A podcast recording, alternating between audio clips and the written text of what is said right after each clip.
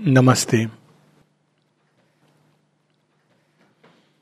विषय है, श्री अरविंद के स्वप्नों को साकार करने में हमारी भूमिका। इसमें एक बड़ा सुंदर संकेत है कि श्री अरविंद ने जो स्वप्न लिखित रूप से जो कहे, देखा जाए तो उन्होंने धरती के अंदर अनेकों स्वप्न बोए हैं। पर जिसको हम आमतौर पर श्री अरविंद के स्वप्न समझते हैं या कहते हैं ये उस शेयरविंद के उस लेख को की तरफ़ दृष्टि करता है, संकेत करता है, जो उन्होंने भारतवर्ष की स्वतंत्रता दिवस पे कहा गया था। और मैं समझता हूँ यही आशय भी है क्योंकि शेयरविंद के 150वीं जयंती के साथ साथ भारतवर्ष की पचहत्तरवीं जयंती भी है। तो बहुत सामयिक और अच्छा विषय है कि हमारी क्या भूमिका है इन स्वप्नों को साकार करने के लिए। पहली चीज़, इसका संकेत हम देखें, बड़ा सुंदर संकेत है। संकेत ये है कि जब ये वो कालखंड है पैतालीस से पचास तक, जब श्री अरविंद वास्तव में निश्चेतना की गहराइयों में उन्होंने जाने का निर्णय ले लिया था और उस गहराई में उतर रहे थे। द्वितीय विश्व युद्ध की विभीषिका बाहर से तो शांत हो गई थी, लेकिन उसका धुआँ, दम घोटू धुआँ सारी सृष्टि में एक जैसे ज्वालामुखी के अंदर से निकलता है तो धुआँ पूरे संसार में छाया रहता है। वो तो था ही, साथ ही भारतवर्ष उसकी बड़े ट्रबल्ड समय में स्वतंत्रता, खंड स्वतंत्रता और ऐसी बहुत सारी चीज़ें हो रही थी उस समय जिसको हम एक तरह से कह सकते हैं कि वो एक रात्रि का अवसर था, महानिशा का अवसर था।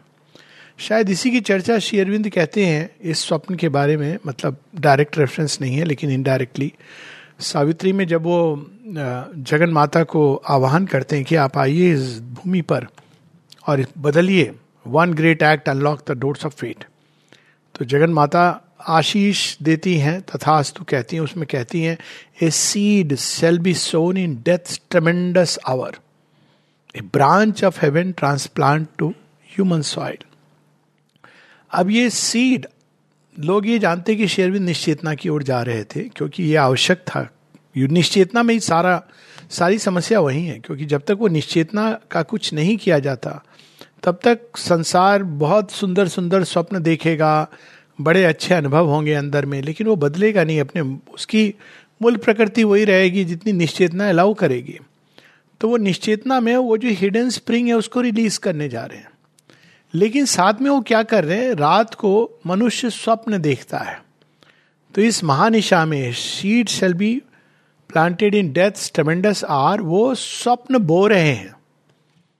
निश्चेतना की भूमि को तैयार करते हुए स्वप्न बो रहे हैं। तो हम सोच सकते हैं कि एक इमेज हम देख सकते हैं कि शेयरविंद जैसे जैसे जा रहे हैं, उस महाअंधकार में प्रकाश के बीज बोते जा रहे हैं। नई चेतना के बीज बोते जा रहे हैं। और यही बीज उन्नीस सौ छप्पन के बाद माँ अति मानसिक शक्ति का जो अवतरण होता है, उनतीस फरवरी उन्नीस सौ छप्पन, और फिर माता जी उन्नीस उनसठ का जो अनुभव है उनका कि at the very bottom of the inconscient जहाँ से वो इन बीजों को निकाल करके बाहर लाती हैं। तो ये अपने आप में एक बड़े सुंदर एक कड़ी है। तो ये जो स्वप्न श्री अरविंद बो रहे थे, एक प्रश्न ये उठ सकता है कि उन्होंने तो सब कुछ कर दिया है तो फिर हमारी क्या भूमिका है? और वो तो सब कुछ कर रहे हैं। तो यहाँ पे हमको ये याद रखना पड़ेगा बार बार ये स्मरण रखना पड़ेगा कि मानव तक विकास बिना जीव के, सहमति के हुआ है। पशुओं में इंस्टिंक्ट के रूप में स्ट्रेन चैलेंज अनकॉन्शियस मूवमेंट होता है जिसके द्वारा उनका विकास होता है। लाइफ के चैलेंजेस होते हैं और उनका विकास होता है। उसमें मिलियंस ऑफ़ ईयर्स लग जाते हैं। समटाइम बिलियंस ऑफ़ ईयर्स अगर हम देखें जो एक ट्रांजिशन बहुत बड़ा वर्टिब्रेट के लेवल पे बहुत ट्रांजिशन हुए, जो रेप्टाइल वर्ल्ड था, जिसमें डायनासोर हैं, उनके और अचानक कोल्ड ब्लडेड और वार्म ब्लडेड एक बहुत बड़ा ट्रांजिशन था। और हम देखते हैं तो उस वो एक बड़ा मेजर ट्रांजिशन है, जब एक जीव ज़मीन और इस पे दोनों पे रह सकता है, एक अद्भुत ट्रांजिशन है। और एक चिड़िया, जो ट्रांजिशन है, तीसरे उसके बाद अचानक आकाश में उड़ने वाला जीव, इट्स और साथ में वार्म ब्लडेड मतलब अब ये जीव को बाहर के उससे एडजस्ट नहीं करना, उसका टेम्परेचर अपने आप एक प्रकार का, ये अपने आप में एक संकेत है कि कोई ऐसी मैकेनिज्म है जो अब उसके अंदर है।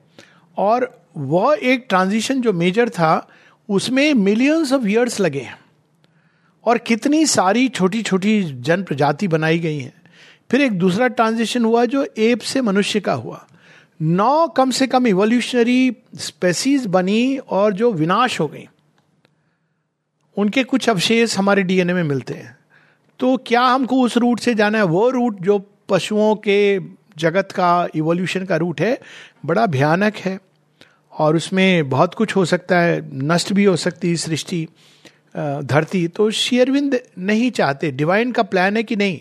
अब मनुष्य में आ गए तो ये अब जल्दी इवोल्यूशन हो। क्योंकि यहाँ से जो ट्रांजिशन होना है, उसके बाद हम एक ऐसे रूट में चले जाएँगे भूमि पर जहाँ से it is a ground of no return जहाँ पर एक दिव्य चेतना से संचालित मानव और साथ ही उसकी देह तक, यानी वो एक ऐसा ट्रांजिशन है जिसको literally evolutionary leap from ignorance to knowledge from darkness to light from death to immortality ये बहुत बड़ा ट्रांजिशन आज तक ऐसा ट्रांजिशन नहीं हुआ है।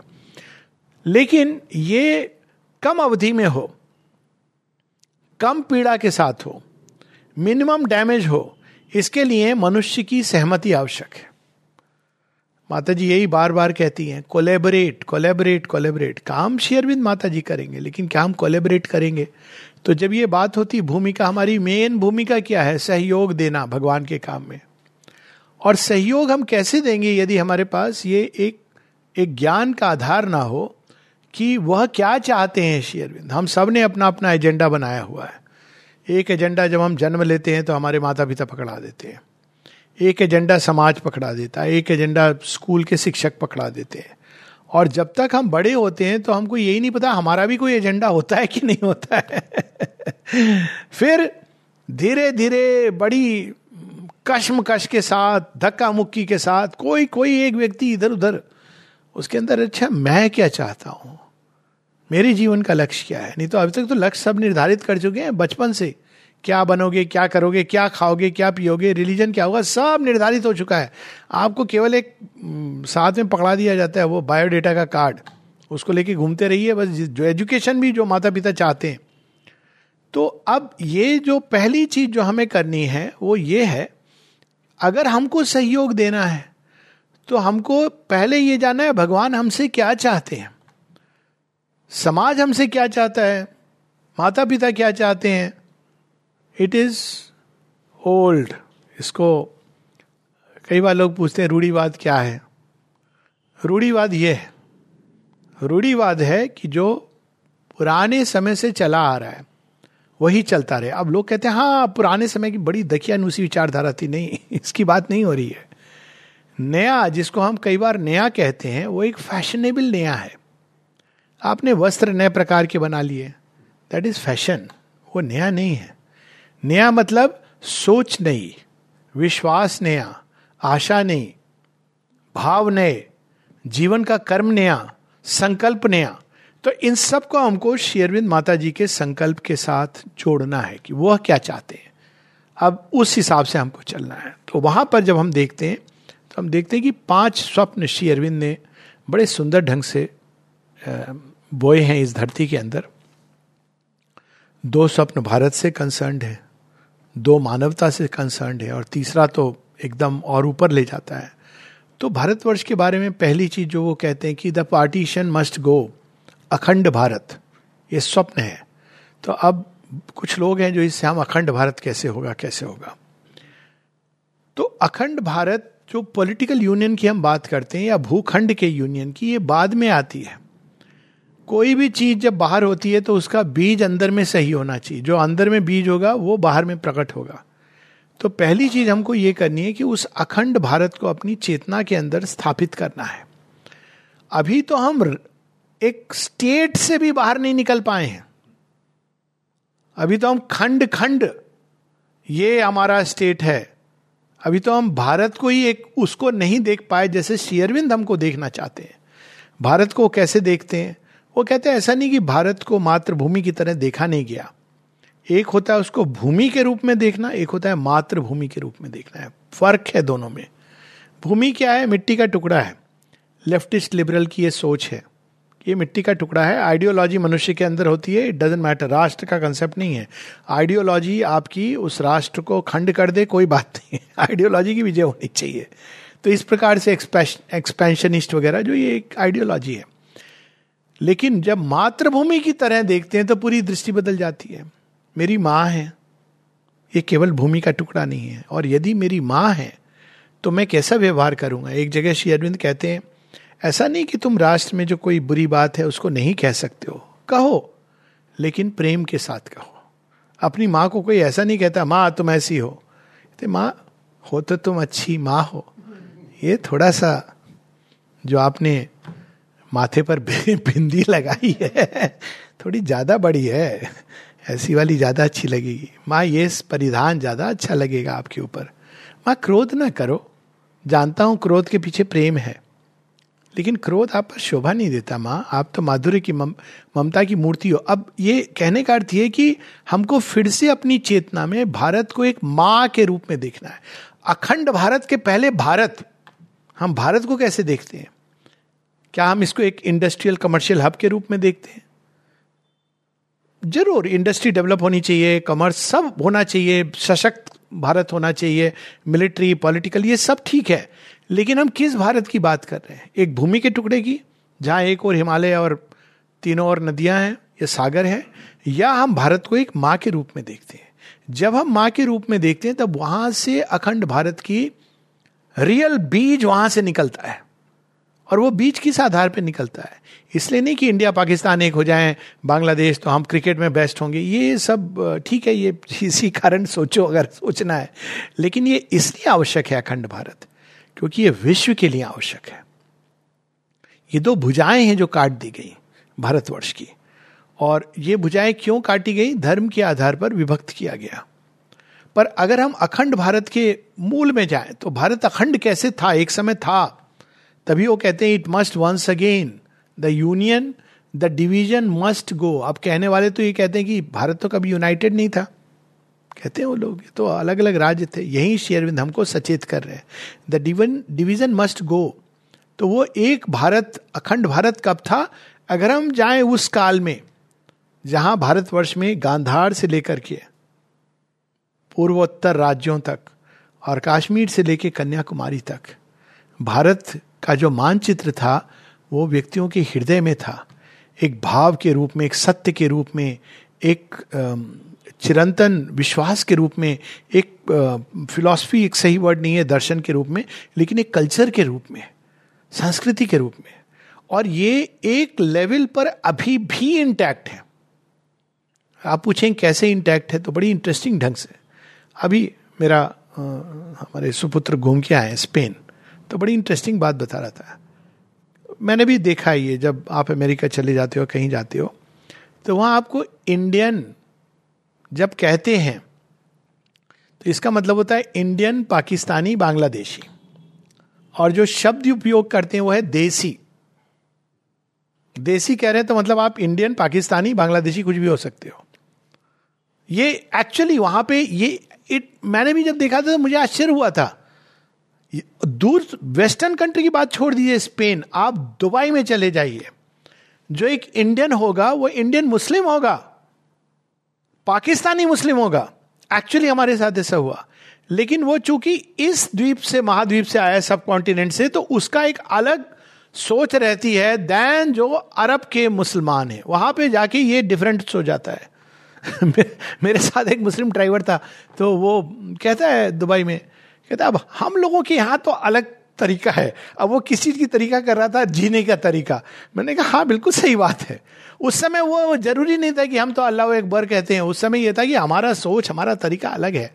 यहाँ की सोच, तरीका बिल्कुल अलग है। यहाँ तो शेख ने एक बात कह दी। बड़ा परेशान था कि वो आए दिन नियम बदल जाते हैं। तो कोई भी कंट्री में जाके पूछना होता है कि यहाँ के मेन नियम क्या है? कहीं आप तो मैंने उससे पूछा था कि यहाँ के जो मुख्य नियम हो, बता दो, ताकि हम वहाँ पे कुछ कहते हैं, क्या साहब, यहाँ तो बस वो शेख ने कह दिया तो अभी नियम बदल जाएगा।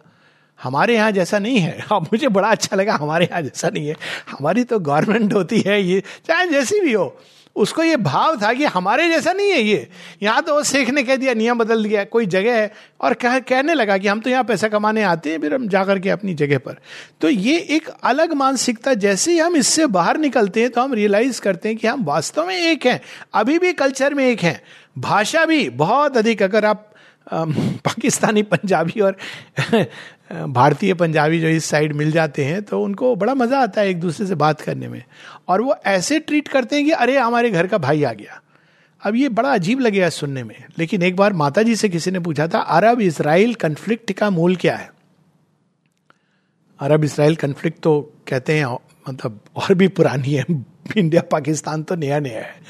अरब इसराइल कन्फ्लिक्ट के अगर हम डेट बैक करें तो बेचारे मोजेस उस समय से हो रही है जूस इधर उधर जाके उन्होंने फाइनली वो ट्राइब्स वहाँ पर सेटल हो गई। आस पास बाद में मुस्लिम वर्ल्ड आया, कहने लगा, तुम कौन हो? बदलो तो मुस्लिम और जूस की बहुत पुरानी दुश्मनी चल रही है। तो अरब इसराइल कन्फ्लिक्ट के बारे में लोगों ने माँ से पूछा। माँ कहती है, दोनों भाई हैं और भाइयों में अक्सर ग्रह कलह होती है। ये झंडा में पढ़ के मुझे बड़ा आश्चर्य हुआ। कहते दोनों में ही बहुत पैशन है।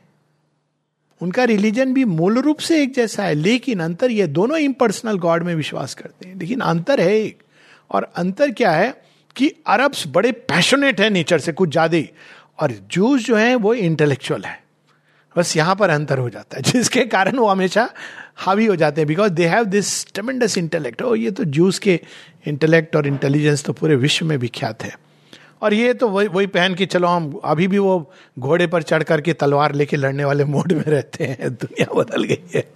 तो ये भाई हैं, इसलिए झगड़ा करते हैं। जब आप उसको पढ़ेंगे तो आप देखें कि बहुत प्रोफाउंड साइकोलॉजिकल ट्रूथ माँ रिवील कर रही हैं कि हेट आप किसको करते हो जब अंडर करंट ऑफ़ लव रहता है। पाकिस्तान इंडिया के बीच में हेटरेड है। यूरोप और इंडिया या पाकिस्तान बहुत भिन्न है। लेकिन हेटरेड नहीं है। क्यों? क्योंकि क्या है? इनडिफरेंस है। तो ये पहली चीज़ हमको पकड़नी है कि कोई चीज़ है जो एक जैसी है हमारे अंदर। और बड़ा मुश्किल है उसको पकड़ना, क्योंकि बाहरी रूप रिलीजन का बिल्कुल भिन्न है। बाहरी रूप। पर अंदर में जाए तो वही है। Zealot of the Mohammedan faith देखिए। हमारे यहाँ भी इस तरह से फेथ रखते लोग। और यही कारण है, हिंदू मुस्लिम जो कन्फ्लिक्ट होती है, दोनों अपने, ये शेरविंद एक जगह बता दे, दोनों अपने अपने फेथ में दृढ़ हैं। वो, ये कंफ्लिक्ट आपको, बड़ा इंटरेस्टिंग है कि अब स्पेन की बता रहे थे कि स्पेन में मुसलमानों ने आकर कॉन्कर किया। तो क्रिश्चियंस ने जाके उनको मार काट करके कॉन्कर कर दिया। अब वो एक पॉलिटिकल युद्ध था। लेकिन वो रिलीजियस वार नहीं था, उसको रिलीजियस वार का रूप दिया गया। लेकिन इंडिया में क्या, अगर रिलीजियस एस्पेक्ट देखेंगे तो वो भी उतना ही कट्टर है अपने विश्वास में, और हिंदू भी अगर देखा जाए, हिंदू बाहर से नरसंहार नहीं करेगा, पर कट्टर है, वो भी विश्वास करता है कि नहीं, भगवान है, भगवान के साथ आप ऐसा नहीं कर सकते हो। तो फ़र्क इतना है कि वो एक क्रूड कॉन्शियसनेस से मिल गई है, अरब की चेतना अभी भी बड़ी क्रूड है। तो वो क्रूड कॉन्शियसनेस से जो यहाँ की कॉन्शियसनेस मिली तो उसका परिणाम एक ऐसी संतान हुई, जो ना पूरी तरह अरब की क्रूडनेस को लिए हुए, ना पूरी तरह वो यहाँ की मिट्टी की सुगंध लिए हुए। एक मिक्सचर आ गया। भारतवर्ष में चूँकि यहाँ मूल रूप से डेवलपमेंट हुआ children of the soil mixture नहीं हुआ तो वो क्रूडनेस नहीं है। यही उस तरह की क्रूडनेस नहीं है। है, लेकिन उस तरह की नहीं है। तो पहले हमको इस मूल चीज़ में पकड़ना है। India Pakistan has to become one ज़रूरी है। लेकिन इंडियन और पाकिस्तानी के बीच में हम लड़ाई करने लगे और ये भाव रखने लगे, ये नहीं होना चाहिए। हिंदू, मुस्लिम धर्म अलग है और इसमें कोई दो राय नहीं कि इस्लाम आज की तारीख में धर्म नहीं है, आज की तारीख नहीं, प्रारंभ से ही एक सोशियो पॉलिटिकल आइडियोलॉजी है। इस चीज़ को हमको देखना है। ये नहीं कि अब हम लोग फिर से हिंदू, मुस्लिम भाई भाई, ये नहीं कह रहे हैं शेयरविंद लेकिन यहाँ इंडिया और पाकिस्तान की बात हो रही है, हिंदू, मुस्लिम की नहीं हो रही है। जब हम हिंदू मुस्लिम की बात करते हैं तो वो एक अलग भूमि है ऑल टुगेदर और वहाँ का भी शेयरविंद ने सोल्यूशन दिया है। उन्होंने क्या है, तुम्हें हर एक रिलीजन के अंदर जो सुंदर तत्व है उसको निकालना है। और जो इग्नोरेंट है डार्क है, उसको डिस्कार्ड करना। वही जो हम लोगों ने हिंदू धर्म में किया। ऑफ़ कोर्स शेरविंद कहते हैं कि बहुत कठिन है इस्लाम के साथ, क्योंकि वहाँ एक रिलीजन एक मनुष्य, बस वहाँ सब समाप्त हो गया। भारतवर्ष में इवोल्यूशन ही करेंट रहा है। इस्लाम में जो इवोल्यूशनरी करंट था सूफिज्म उसको नष्ट कर दिया गया प्राय कश्मीर में सूफिज्म था। लेकिन हमको ये सब चीज़ों को एक नए सिरे से सोचना होगा। रिएक्शनरी ढंग से नहीं। Hindu, Muslim is not equal to India Pakistan Bangladesh पहली चीज़ ये सोचनी है हमको।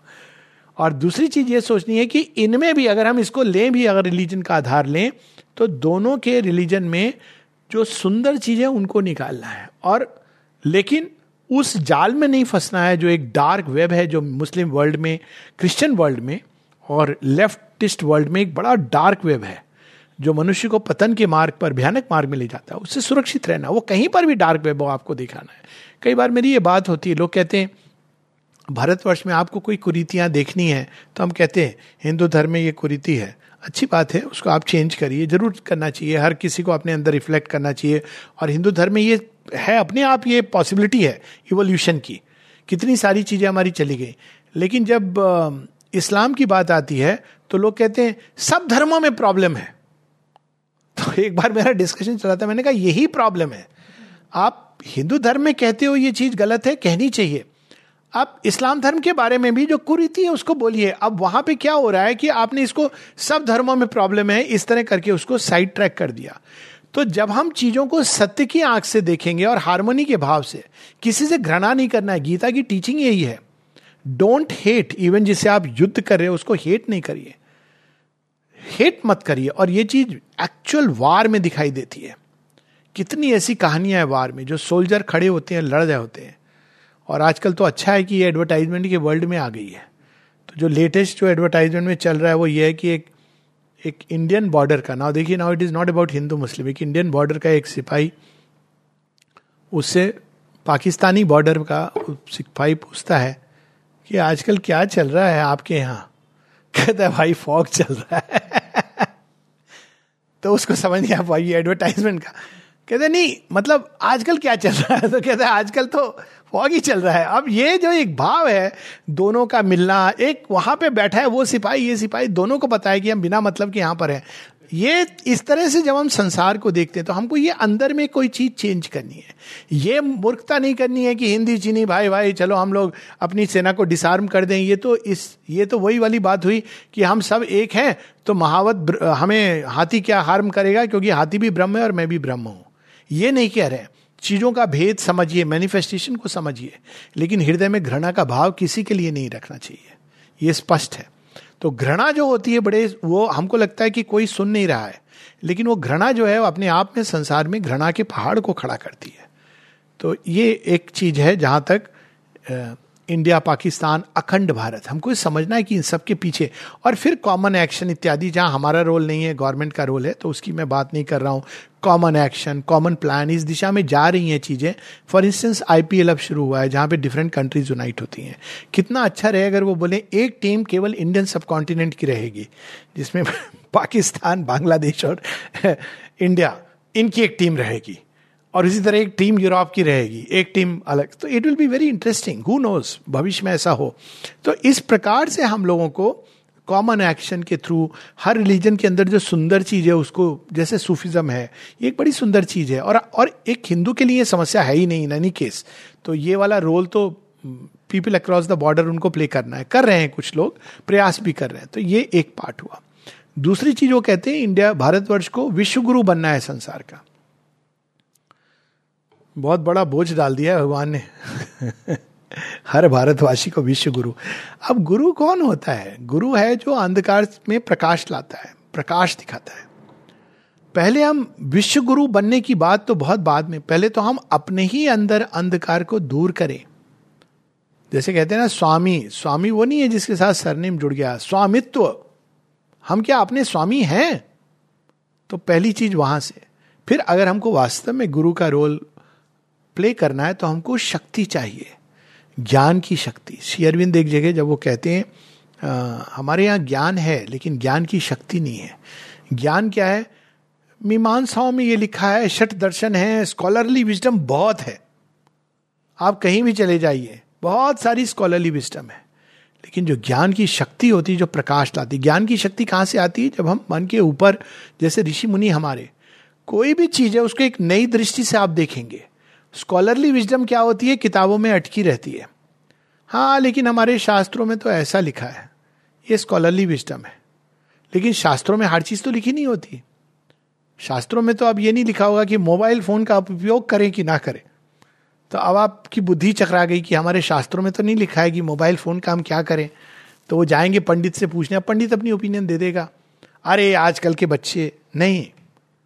शास्त्र एक बाहर लिखा है और एक अंदर का शास्त्र है, उसको जागृत करना है। बिना अंदर के शास्त्र को जागृत किया नहीं इनर वेदाज मस्ट ओपन शेरविंद यही चीज़ कहते हैं कि अगर तुमको सच में विश्व सम्राट बनना है और विश्व में जाकर इस विलुप्त ज्ञान को प्रकट करना है तो कहते हैं recover the Aryan thought the Aryan speech not only in the intellect but in life and action हमको ऐसे कर्म करने हैं ताकि सारा संसार देखे। जब कोई हमारे भारतवर्ष में आता है तो आप गुरु बन रहे हैं आपको ऐसा उदाहरण प्रस्तुत करना चाहिए कि कोई आपको देखे तो कहे, ये कौन सा देश है जहाँ के वासी ऐसे हैं?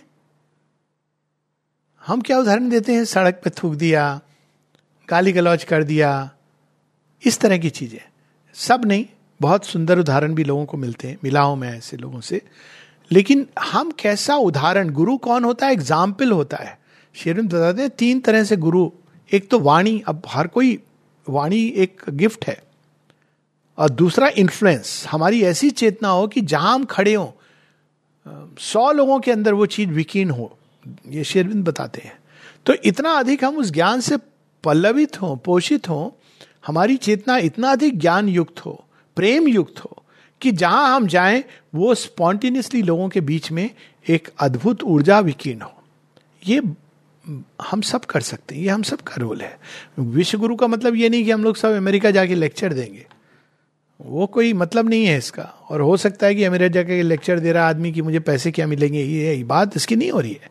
लेकिन ऐसा देश बने भारत जहाँ एक एक देश का वासी, कम से कम हम लोग जो शेयरविंद के अनुयायी हैं कि कोई भी बाहर आके देखे तो कहे, आपके गुरु कौन है? आपको रियल एग्ज़ाम्पल बता रहा हूँ।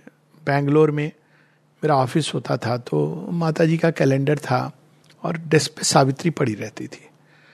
लेकिन किसी को मैं कहता नहीं था कि मैं, ये सब कहने की ज़रूरत नहीं होती है। तो लोग आके पूछते थे, सर, आपने कहाँ से सीखा ये सब? कौन सी पुस्तक से? कहाँ से सीखा? तब मैं कहता था, ये जो है ना, इनसे सीखा। ये कौन है, सर? ये डिवाइन मदर है उनका। सर, हमको इनके बारे में बताइए ना। एक्चुअली ये कई बार हुआ है। क्यों? क्योंकि वो कोई चीज़ से प्रभावित होते थे, पूछते थे कि आपको, आपने कहाँ से सीखा? तो एक इन्फ्लुएंस होता है जो फैलता है चारों तरफ़।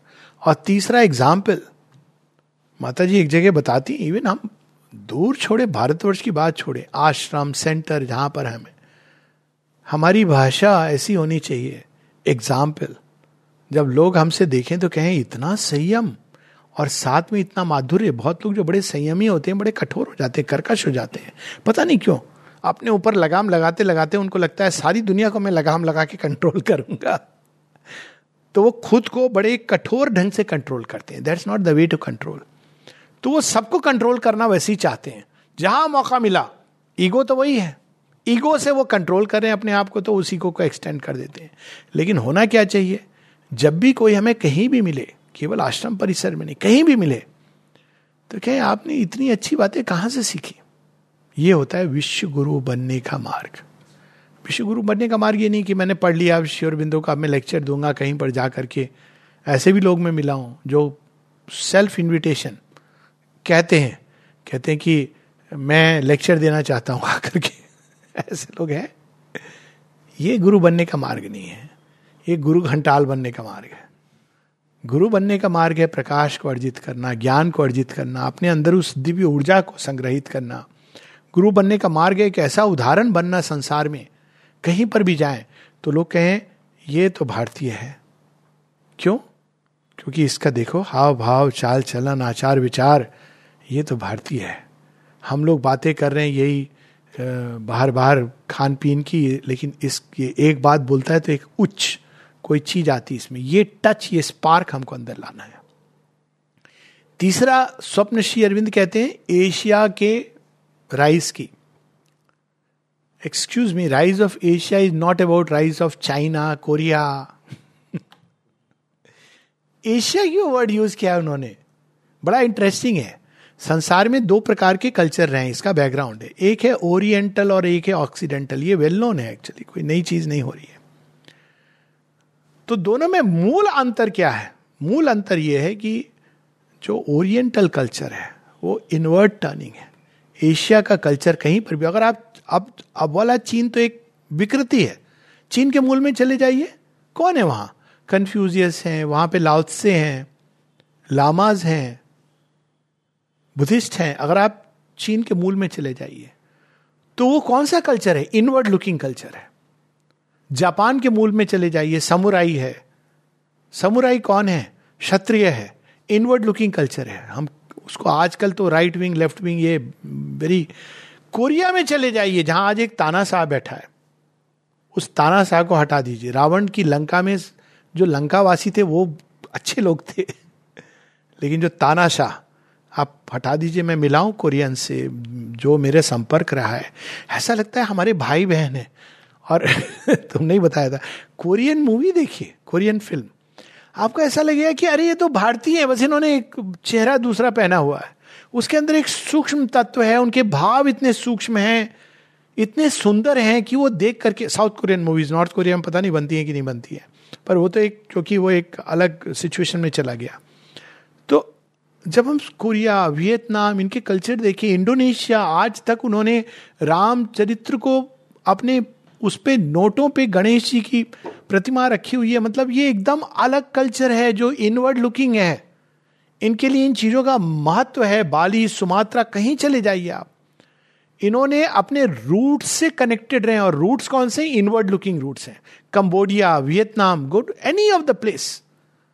संसार की सबसे सुंदर मतलब अंतर्मुखी ये सारे प्रदेश हैं। श्री अरविंद ये नहीं कह रहे हैं, आप पॉलिटिकल एक यूनियन कर लो, चाइना के साथ भाईबंदी कर लो, विश्वास, ये नहीं कह रहे हैं शेयरविंद शेयरविंद एशिया की राइज जब बात करते हैं तो वो एक पॉलिटिकल एशिया की बाद में एक कल्चरल एशिया, जहाँ की सभ्यता इतनी विकसित थी, लामाज, खेलते थे टेबल टेनिस पिंग पोंग तो कैसे खेलते थे, इसकी बात में नहीं। जैपनीज समुराई क्षत्रिय से कम उसका आइडियल नहीं था। यूरोप में ये पॉइंट हुए हैं नाइटहुड वगैरह में। लेकिन उस कंपैरिजन में जो ऑक्सीडेंटल कल्चर जो यूरोपीय सभ्यता है, वो कैसी रही है? वो आउटवर्ड लुकिंग रही है। ये मेन भेद है। अभी भी यूरोप भगवान को जब समझना चाहता है तो अंतर्मुखी होकर नहीं समझना चाहता है।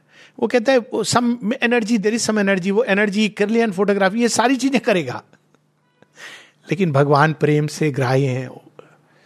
लव, वो लव से लस्ट समझता है। ये सारा जो कल्चर शुरू हुआ ना आई लव यू जो एक बाहर से वो बार बार से शुरू हो गया। क्योंकि उनको अंदर में प्रेम का रूप सावित्री जैसा प्रेम होता है। वो एक आध शेक्सपियर ने भी रोमियो जूलियट वो एक रोमांटिक लव उनकी पराकाष्ठा यूरोप की है नैतिकता। मोरालिटी इसके परे वो नहीं जानते कुछ। इसीलिए आप देखते हैं कि जब कोलैप्स uh, हुआ जब युग परिवर्तन हुआ तो यूरोप में क्यों ऐसा हो गया कि न्यूड बीचेस और रिवीलिंग ड्रेसेस और इस तरह के, क्योंकि वहाँ मॉरलिटी के परे क्या है, इसका कोई कंसेप्ट नहीं है। मॉरलिटी और उसका रूट रिलीजन है, उसके आगे कुछ नहीं है। तो morality was not a step वो एक मनुष्य की अल्टीमेट इसीलिए यूरोप में जब गीता समझी जाती है तो ड्यूटी तो एक यूरोपीय के अनुसार हर व्यक्ति तो गीता जी रहा है, हम अपनी ड्यूटी कर रहे हैं। हस्बैंड वाइफ की ड्यूटी ये सब बोध है उनको।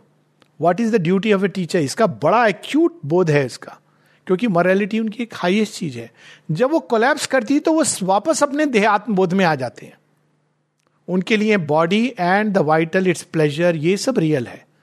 देन इनर थिंग्स भारतवर्ष में नैतिक मूल्य रहे हैं, लेकिन भारतवर्ष में नैतिकता एक सीढ़ी रही है टू स्पिरिचुअल कॉन्शियसनेस भारत हमेशा जानता है कि नैतिकता चेतना के उन्मिलन का अंत नहीं है।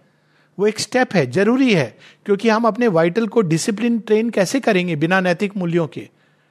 तो वो एक स्टेप है, और वो भी जो नैतिक मूल्य भारत में रहे वो धर्म के आधार पर रहे किसी एक रिलीजियस बुक के आधार पर नहीं रहे धर्म के आधार पर रहे और वहाँ से वो स्पिरिचुअल की तरफ़ ट्रांजिट करता है। तो यूरोप की सभ्यता आउटवर्ड लुकिंग है। शेरविंद इसका बहुत विस्तार में अपनी बहुत जगहों पे, इसीलिए शेरविंद के किसी वाक्य को अगर हम देखना है तो उनकी पूरी जो ड्रिफ्ट है राइटिंग्स की, तब हम देखते हैं कि जगह जगह उन्होंने यूरोपिया, यूरोपीय और एशियाटिक कल्चर को कंपेयर किया है। और वो कहते हैं, यही बात कहते हैं कि Asiatic culture is inward looking और आप देखें तो एशिया में यही है। यूरोपीय कल्चर इज़ आउटवर्ड लुकिंग और वो कहते हैं कि लेकिन हमको दोनों का बेस्ट लेना है। आउटवर्ड लुकिंग मतलब तुम्हारी इनर रियलाइजेशन तब तक कंप्लीट नहीं है, जब तक वो बाहर भी नहीं प्रकट हो जाती। यूरोप में बाहर का बड़ा विकास हुआ। सड़कें, ये वो भव्यता, अगर आप बाहर की भव्यता क्यों? क्योंकि वो आउटवर्ड लुकिंग कल्चर है। मैटर उनके लिए सब कुछ है तो मैटर को उन्होंने ऐसे खोजा है मतलब जिसकी कल्पना नहीं कर सकते। हमारे लिए सोल सब कुछ है।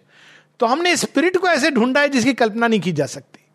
But both must come together हमारे लिए भगवान मनुष्य के परे हैं। यूरोप के लिए मनुष्य ही भगवान है। दोनों का अपना सत्य है।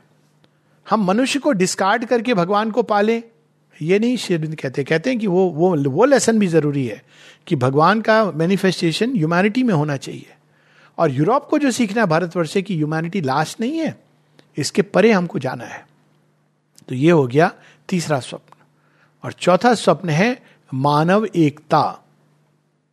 अब, मानव एकता अद्भुत स्वप्न है।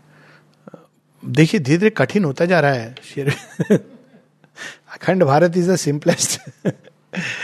But धीरे धीरे कठिन होता जा रहा है। मानव एकता बहुत बड़ी बात है। घर के अंदर दो लोग रहें। एक ही भाषा बोलते हैं, एक ही कल्चर है, एक ही सब कुछ है, लेकिन देखिए आपस में आने से कैसे भिड़ंत होती है। तो मानव एकता का सूत्र हमको पकड़ना है। और वह सूत्र है that the divine presence is in all being बिना इस सूत्र के बाहर से अगर हम मानव एकता करने की चेष्टा करेंगे, जैसे कई लोग करते हैं कि चलो हम लोग प्रोग्राम शुरू करें। कौन सा प्रोग्राम चलो यहाँ के लोग, वहाँ के लोग, सब हम लोग मिल करके थोड़ी देर, एक दिन नाच, गाना, पार्टी, पढ़ना, ध्यान, ये सब करेंगे तो एकता हो जाएगी। इट विल नॉट हैपन एकता के लिए अंदर उस एक को पकड़ना है। एक के आधार पर है एकता। और एक को पकड़ने के लिए एकत्र करना है। एकत्र करते हैं जब हम अपनी चेतना को एक की खोज में लगा देते हैं। जब हम एक को पाते हैं तो हम देखते हैं वही एक तो इसमें, उसमें उसमें। यही तो एकता का आधार रहा है। एकता का आधार कोई बाहरी चीज़ नहीं हो सकती है। एकता का आधार ये नहीं हो सकता कि चलो हम अलग अलग जगह के लोगों को बुला करके अब हम लोग एक दूसरे को समझेंगे। ये सब ठीक है, प्रयास करेगा मनुष्य ज्ञान में, उसकी कोई समस्या करने दीजिए जहाँ पे जो लोग। लेकिन अगर शेयरविंद के अनुयायी के रूप में हमको वास्तव में इस स्वप्न को सार्थक करना है तो हमें अंदर में उस एक को पाना है। उसी एक को केवल अपने अंदर नहीं पाना है, जैसे वो मिस्टिक भाई, हमने तो भगवान को पा लिया, हमें क्या लेना संसार से? ये मिस्टिसिज्म नहीं, ये इग्नोरेंट मिसगाइडेड मिस्टिसिज्म है। हमने अपने अंदर अगर भगवान को पाया तो यही भगवान तो सबके अंदर है। केवल मनुष्यों में नहीं, जीव, जंतु, पृथ्वी, जड़, पत्थर, नदी, नाले, वृक्ष तो अब हमारा जो व्यवहार होगा, सब चीज़ के साथ, इस आधार पर होगा। तो आधार बदलना है हमको अपनी चेतना का और हमारे संबंध का, संसार के साथ, सृष्टि के साथ, तब हम एकता को रियलाइज़ करेंगे। एक को रियलाइज़ करेंगे तो एकता को रियलाइज़ करेंगे। और पांचवा जो स्वप्न है, जो शेरविंद कहते हैं, सबसे कठिन है। तो ये पूरी उनकी लिस्ट ऐसे चलती है। पांचवा स्वप्न जो सबसे कठिन है, वो है मनुष्य से मनुष्योत्तर। मनुष्य अब ट्रांजिशनल बीइंग है। ये शेरविंद की सबसे सशक्त पावरफुल और उनकी मुख्य जो बात है, वो ये है। और मानव जाति अब उस संक्रमण के काल में खड़ी है, उस संधि के अवसर में खड़ी है, युग संधि के। जब या तो वो कोलैप्स हो जाएगी या वो इवॉल्व करेगी। ये इवोल्यूशनरी क्राइसिस है। तो वह मनुष्य से super humanity of tomorrow super humanity थोड़ा आ, अलग तरह का शब्द लगता है तो let us use the word divine humanity of tomorrow Divya मानव। मार्ग में चलते चलते देव मानव। अभी जो हम हैं वो है मानव मानव। हमारे अंदर बसा है पशु मानव और आदि मानव। ये सब हमारे अंदर है। तो इस उन्नयन का जो मार्ग है, वो इंटीग्रल योग। श्री अरविंद ने जो मार्ग बताया, जिसके द्वारा ये लेक्चर करने से नहीं होगा, आने वाला है सुपरामेंटल बीइंग, सुपरामेंटल क्रिएशन। उसके बाद हम बाहर निकलते हैं और झगड़ा करने लगते हैं तो सुपरामेंटल क्रिएशन वो सुपर माइंड देख के हंसेगा, भाई, मेरा नाम क्यों ले रहे हो? कम से कम अपनी ज़ुबान पे। तो सुपरामेंटल क्रिएशन जो टुमारो है, वो इंटीग्रल योग के पथ से।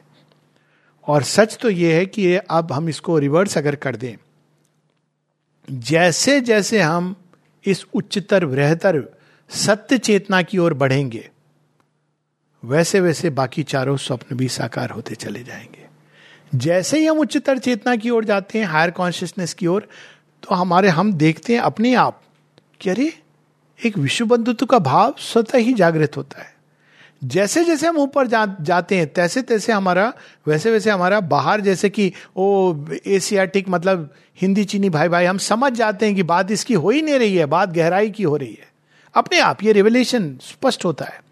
जैसे जैसे हम ऊपर जाते हैं वैसे वैसे हम देखते हैं कि भारतवर्ष को यदि विश्व गुरु बनना है तो उसका तरीका क्या है? क्योंकि जब आप अंदर में उस सत्य को प्राप्त करेंगे तो स्वतः ही आप गुरु बन जाएँगे। गुरु कोई वस्त्र का नाम नहीं है, गुरु कोई भाषा का नाम नहीं है, गुरु की पहचान अंदर होती है। ऐसे नहीं होता है कि अगर सौ लोग बोले, अरे गुरु जी आ रहे हैं। सचेत रहिए, सचेत हो जाइए। हो सकता है वो मूर्ख हो हो सकता है आप मूर्ख बन रहे हो। तो प्लीज़ बी केयरफुल गुरु की पहचान अंदर होती है। तो जैसे जैसे हम उच्च चेतना में जाएँगे, गुरु कौन होता है जो एक हायर कॉन्शियसनेस में है? और शिष्य क्या है? वो हाथ पकड़ करके ऊपर ले चलते हैं, यही गुरु का काम है। लेकिन अगर हम ही हायर कॉन्शियसनेस में नहीं उठे हैं, उच्च चेतना में, अगर हमने ही अपने चैत्य को नहीं पाया, यदि हमने ही अपने अंदर के डिवाइन को अनवेल नहीं किया, यदि हमने ही माथा फोड़ करके बाहर प्रवेश नहीं किया, ऊपर नहीं उठे तो कैसे गुरु की बात? और लेकिन ये कभी भी वैनिटी के रूप में नहीं होना चाहिए। स्पष्ट करते हैं शेयरविंद ही is a child among other children advance साधक नहीं है चाइल्ड अमंग अदर चिल्ड्रेन फ़र्क इतना है कि कृष्ण जी ग्वाल बाल के साथ है, कृष्ण जी आगे चल रहे हैं। बांसुरी बजाते ग्वाल बाल भी चल, सब बच्चे हैं। थोड़ा सा अंतर है। बस इतना ही है। शेरविंद के योग में गुरु भाव ऐसा नहीं आप गुरु जी शेरविंद के योग में मित्र भाव है। हम सब चल रहे हैं साथ में। और जैसे जैसे हम उच्च चेतना में उठेंगे ट्रांजिट करेंगे from the human to the super human heights वैसे वैसे अखंड भारत एक होता जाएगा। ये एक अकल्ट एक्शन है। जैसे माता जी ने, से किसी ने पूछा वाई यू क्रिएटेड ऑरोविल तो माँ कहती है, क्योंकि वर्ल्ड यूनिटी का प्रश्न बहुत बर्निंग हो गया था। दो विश्व युद्ध से भारत मतलब संसार निकल चुका है तो पहला तो था सुपरामेंटल मैनिफेस्टेशन 56 के बाद जो एक बड़ी भयानक घटना संसार युद्ध के लेवल पर आते आते रुक गया, विश्व युद्ध के। ट्रिगर अवे था। तो तब स्विस कैनाल क्राइसिस हुई, उसी समय ये सारे जो कोल्ड वार चल रहा था तो माँ ने ये देख लिया था तो विश्व यूनिटी के लिए उन्होंने ऑरविल क्रिएट किया, जहाँ ताकि एक अकल्ट एक्शन है। माता जी कहती है अकल्ट एक्शन जब कुछ लोग किसी कोने में संसार के अलग अलग जगहों से आकर के एक साथ मिलकर एक उच्चतर, महत्तर काम में अपनी चेतना को लगाएँगे तो संसार में इसके रिपरकशन होंगे। तो उसी प्रकार से जब कुछ लोग अपने हृदय के अंदर, भारत को केवल एक भूखंड नहीं, बल्कि मातृभूमि के रूप में देखेंगे और उस मातृभूमि के अनंत विस्तार को देखेंगे, उस मातृभूमि के उस छवि को देखेंगे, जिसमें उनके सारे हाथ लिम्स जुड़े हुए हैं। ऐसी ऋषियों ने कनेक्ट किया था ना, पूरी सती के, सती माता के, देखिए आप अवशेष कहाँ कहाँ है। एक पाकिस्तान में भी है। तो उस भूमि को इस तरह से देखें कि ये हमारी जननी है। उस भाव से देखेंगे कि इंडिया पाकिस्तान में सचेत रहना है इंडिया को पाकिस्तान के विरुद्ध डेफिनेटली सचेत रहना है। ये नहीं करना है कि वो शिवाजी मिलने गए थे ना जब अफजल खान से तो वो बगनखल पहन के गए थे। उनको पता था ये दोस्ती का हाथ बढ़ा रहा है, लेकिन खंजर लेके आएगा। और आया था वो खंजर लेके। शिवाजी ज़्यादा सतर्क थे बगनगे से उन्होंने उसको चीड़ दिया जब हाथ एम्ब्रेस किया। तो ये कॉन्शियस सचेत रहना है। लेकिन एक पाकिस्तानी के लिए, बांग्लादेशी के लिए हमको मन में घृणा का भाव, अरे, ऐसे हैं, हम भी दिखा देंगे। ये भाव नहीं रखना है। वे भी हमारे भाई हैं, बिछड़े हुए हैं, भटके हुए हैं। अब भटके हुए भाई को आपको वापस आना है ना, घर वापसी कर, करनी है उनकी। घर वापसी कैसे होगी? जब आप उनको, पहले तो एक स्वीकृति होगी। कर रहे लोग एक्चुअली शेरविंद का इस पर एक पूरा घर वापसी के ऊपर एक पूरा आलेख है, वंदे मातरम के दिनों में। तो हमको इस भाव से उनको देखना है। घर वापसी एक रिलीजियस रिकन्वर्शन की बात नहीं कर रहा हूँ, लेकिन उनके अंदर जो कहीं दबा हुआ है, जो एक, जो रियल चीज़, बस उसको निकालना है, ताकि वो, अगर हम मिलें, किंतु हमारे हृदय में वैमनस्यता, घृणा का भाव नहीं रखना है। तो सौ बातों की एक बात जैसे जैसे हम श्री अरविंद के योग में सत्य निष्ठा के साथ अपनी चेतना में हमारा उन्नयन होता जाएगा, प्रगति होती जाएगी वैसे वैसे हम श्री अरविंद के स्वप्नों को साकार करेंगे। स्वप्न जो उन्होंने बोया है, वो हमारी चेतना में अभीपसा के रूप में अंकुरित होगा।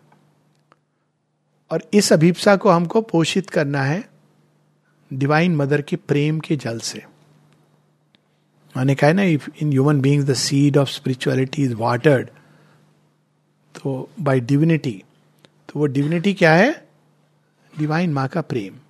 तो अगर हम उसको डालेंगे अपनी चेतना के अंदर, बीज तो उन्होंने बो दिया है स्वप्न के रूप में तो अपने आप हम देखें कि वो वृक्ष बनेगा, उसके फल फूल और वृक्ष बोया एक मनुष्य की चेतना में होगा, लेकिन वो विशाल वृक्ष की तरह पाकिस्तान, बांग्लादेश, एशिया विश्व और कौन जाने विश्व के आगे प्रभाव डालेगा।